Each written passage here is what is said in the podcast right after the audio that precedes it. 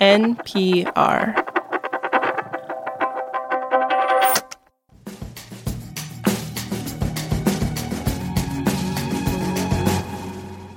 Darian and Adrian, hello. Hey. Wailin Wong. We're all about to go on a very special journey together. And uh, to start out, I'm going to play you a little clip. And obviously, this thing, in one way or another, was a huge mistake. This thing, in one way or another, was a huge mistake. Intriguing. Do you know who this is? Who's talking? Uh, like a CEO or a politician? I'm getting like deposition vibes here.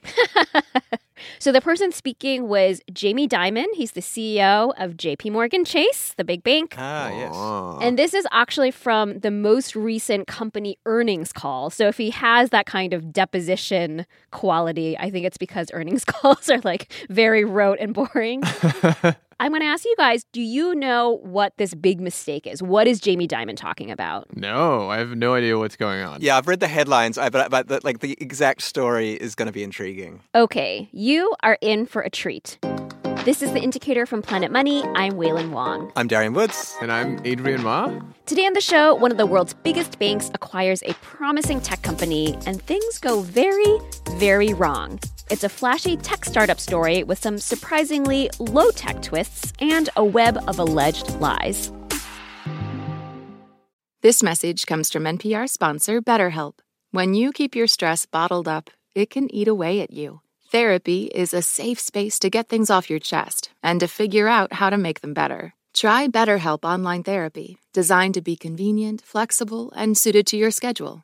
Get it off your chest with BetterHelp at betterhelp.com slash NPR today to get 10% off your first month. This message comes from NPR sponsor REI Co op. REI has gear, clothing, classes, and advice for camping and glamping, biking and hiking, axing and snacksing. Visit your local REI co op or rei.com for the million and one ways to opt outside. Before I tell you guys what went wrong when JP Morgan bought the financial tech startup called Frank, I need to make sure you know what the FAFSA is. I've heard of this, Yes. yeah, but for our international listeners, yeah, it's, a, it's this whole amount of paperwork that college students have to fill in in, in America, right? Right. It's a bunch of paperwork you have to do before you can get government help paying for college. It's actually a big pain in the butt to fill out. And so right. so that is the promise of this startup, Frank. It's supposed to make it easier to fill out the FAFSA. I mean, seems like a service that is useful to people. Yeah, useful to about 300,000 people. That is about how many users Frank had in the summer of 2021, which is where we're starting our story. That was when Frank's founder and CEO, Charlie Javice, approached JP Morgan about acquiring her company. But she told the bank that Frank had 4 million users. So it- Interesting. uh, what's, what's a couple of million between friends? and you know, JP Morgan got really excited about this 4 million users number. By the way, just to foreshadow a bit, those numbers and what happens next is alleged in a lawsuit by JP Morgan with some pretty extraordinary documentation. So, just to be clear, this is the bank's version of events. Ah. Now, back to the story. Darian, you are an executive at JP Morgan. You're sitting in your corner office reviewing these pitch materials from Frank that say the company has 4 million users. Hmm. What are you dreaming about? A lot of young people who are going to maybe stick with my bank for life. Exactly. So JP Morgan asks Frank to prove it has over 4 million customers. Frank's CEO balks and says that's a privacy issue, but JP Morgan insists. So now Frank needs a plan. Uh, I don't know. W- what would you guys do? I mean, the truth will set you free. Is that is that too naive to say? you could try to do like is there a way you could create like a bunch of fictional customers Oh my and gosh. somehow pass them off as real Adrian is a evil genius. You know what, Adrian? I do like where your head's at because what happens is, well, first, the CEO, Frank Charlie Javice, asks the company's head of engineering if he can make some fake customer data. This engineer asks whether making this kind of data set is legal. And Charlie tells him, again, according to JP Morgan's lawsuit, that she doesn't think anyone will end up in a quote, orange jumpsuit, end quote, over this project. the head of engineering is like, mm, pass. So then Charlie Javice and another executive, they do a couple of things. One thing they do is go out and buy a list of students from a marketing company that collects data on young adults, like high school students and college students. Then Charlie also hires a data scientist, a data science professor at a university, to generate fake customer data. Wow. So there are lots of legitimate business use cases for what's called synthetic data. Like if you want to train AI with data sets without exposing real people's information. But it turns out it was really hard for this data science professor to come up with convincing fake customer data. Charlie even asks at one point, "Are these email addresses going to look fake?" And he's like, "Yeah, they're they're going to look fake." Yeah, I mean, there's only so many Charlie underscore real student at gmail.com that you can come up with. And so, like for the email problem, they actually come up with a solution where instead of creating individual fake email addresses, they'll just generate a string of numbers and letters. And then Charlie will tell JP Morgan, oh, we obfuscated the real email addresses for privacy reasons. So these are unique identifiers. Oh, what a tangled web. Okay. All right. I know. so Frank submits this list to JP Morgan. And now it is time for due diligence. What happens is because Frank has raised all these privacy concerns, JP Morgan is like, okay, we will get a third party validation company to come in and vet your list of customers.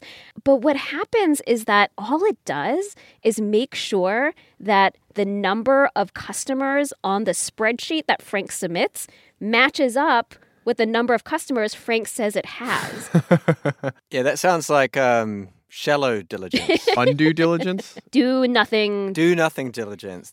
when is this thing, this whole thing, going to unravel? Oh, very soon, very soon, my friend. So, uh, because the due diligence process passes with flying colors, um, JP Morgan acquires Frank for $175 million. Charlie Javice becomes an employee of JP Morgan.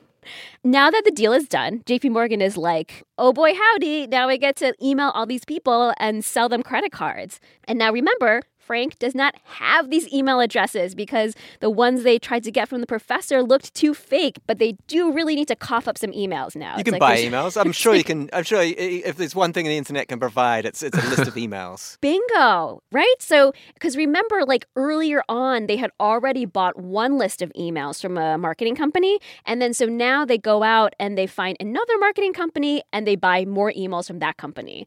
And this is what they ship over to JP Morgan. They're like, here are the 4 million emails. Now, JP Morgan picks 400,000 emails out of this list to send a test marketing email to. Only 28% of the emails are even successfully delivered, and the rest bounce. Ouch. This is considered an extremely low delivery rate in, you know, like the email marketing world. Like JP Morgan is now really, really suspicious. So they open an investigation. And it actually does not seem to take them very long to figure out what happens because guess what? Charlie Javice and her co executive use their work email accounts to do all this correspondence, and their work emails are now the property of one JP Morgan Chase because of the acquisition. There is a lesson Oh. Ah! They had all of their discussions. Can you believe it? It's like, man, they should have just done all of this over the phone. Wow. And that is the tale of what JP Morgan says happened with Frank. And again, these allegations come from a lawsuit the bank filed against Charlie Javice and another Frank executive. But here's an interesting wrinkle Charlie actually sued them a couple days before they sued her. She wants to recoup the legal fees she racked up while they were investigating the Frank deal. In her lawsuit, Charlie calls the bank's investigation into her conduct groundless, and she says she was terminated in bad faith. And FYI, guys, I did reach out to her lawyers to get more clarity on that, but they didn't get back to us. I don't know. What is the moral of this story? Well, I was like thinking about, you know, like what should we learn about, you know, the tech industry or about startups? And I realized that, like, even though we were talking about tech here, the heart of the story is incredibly low tech. It's not like JP Morgan wanted to acquire Frank for some whiz bang algorithm. They just wanted sales leads. It's like the most old fashioned business asset there is. It's like, um, do you know this play or movie Glengarry Glen Ross, like about Yes. a bunch of salesmen? I'm hired to watch the leads. It's like all these like old guys like cussing at each other and they're always like, get me the leads, get me the leads. I'm not permitted to give them the premium leads. JP Morgan just wanted leads. And that's why they wanted to buy Frank because they thought Frank had already done the hard work of finding good leads. You know, like, like, this is worth 175 million dollars to us. yeah, yeah, they paid Wow. 175 million for an email marketing list. It's a very expensive Rolodex. And then it turned out to be totally bogus. So um, now, I don't know. I hope someone learned something. This episode was produced by Audrey Dilling with engineering by Catherine Silva. It was fact checked by Sierra Juarez and Dylan Sloan. Viet Laser senior producer, Kate Cannon edits the show, and the indicators of production of NPR. This message comes from NPR sponsor Charles Schwab with its original podcast on investing.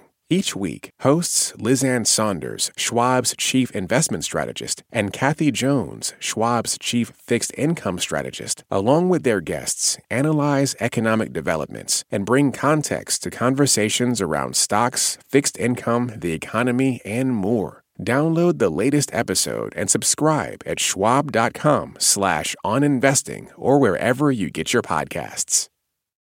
Support for NPR and the following message come from IXL Learning. IXL Learning uses advanced algorithms to give the right help to each kid no matter the age or personality. Get an exclusive 20% off IXL membership when you sign up today at IXL.com/NPR.